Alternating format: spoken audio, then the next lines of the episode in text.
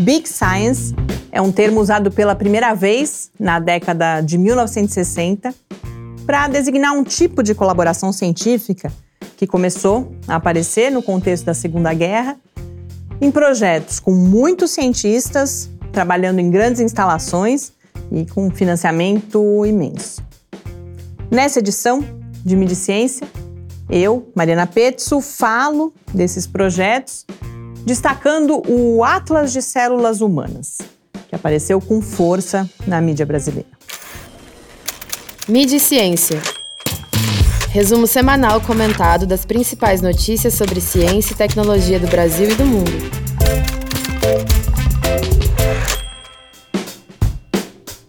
Uma característica importante da Big Science é que os projetos trabalham na fronteira do conhecimento, buscando respostas a questões fundamentais e avanços tecnológicos que podem transformar a nossa existência.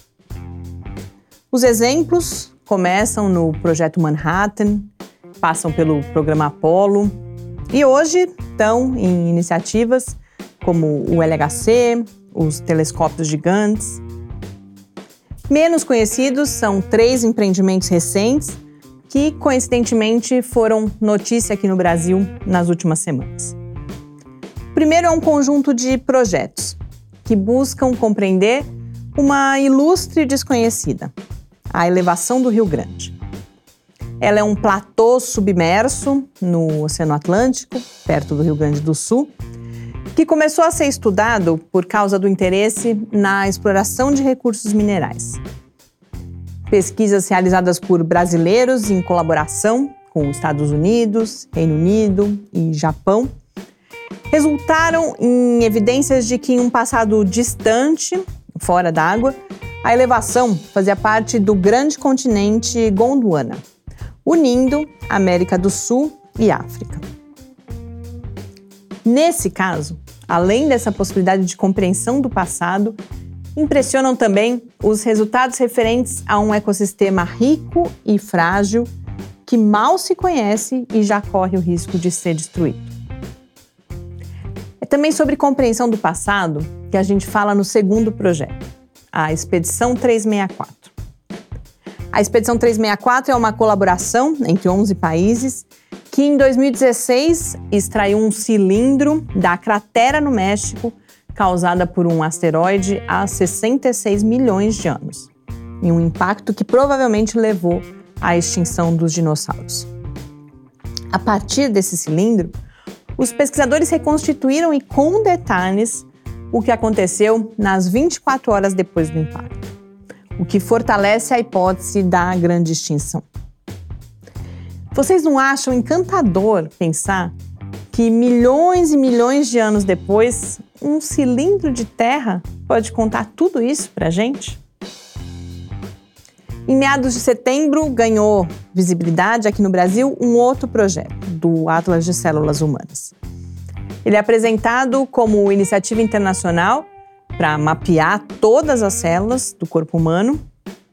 E na Folha, uma notícia anuncia que o Brasil vai embarcar em uma das maiores jornadas científicas desde o projeto Genoma Humano no final do século XX.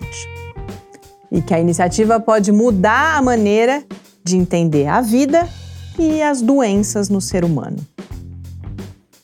Esse tom epopeico é uma primeira característica importante e é parecido com o discurso sobre o projeto Genoma Humano.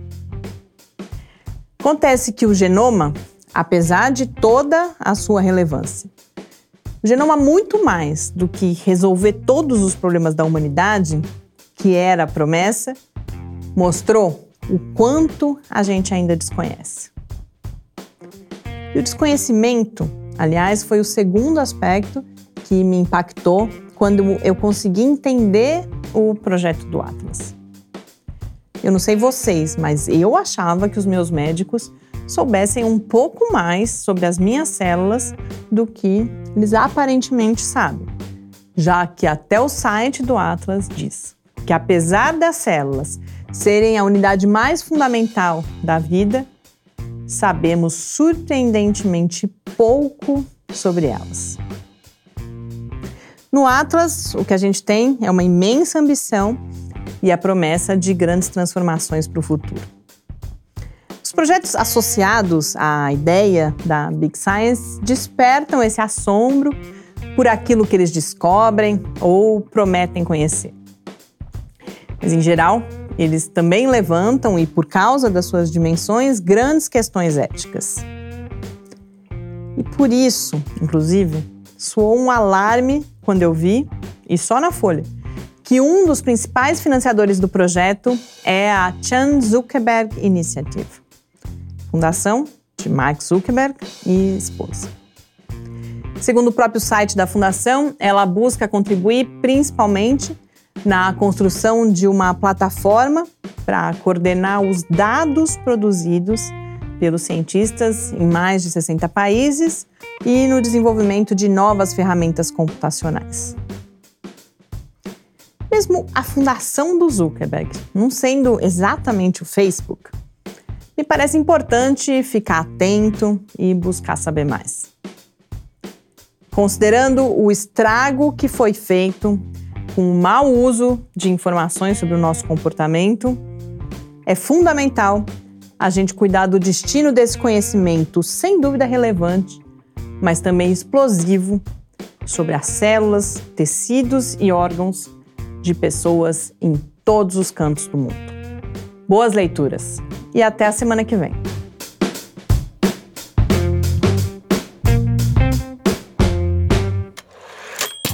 Mídia e Ciência, uma realização do Laboratório Aberto de Interatividade Lábio Fiscar.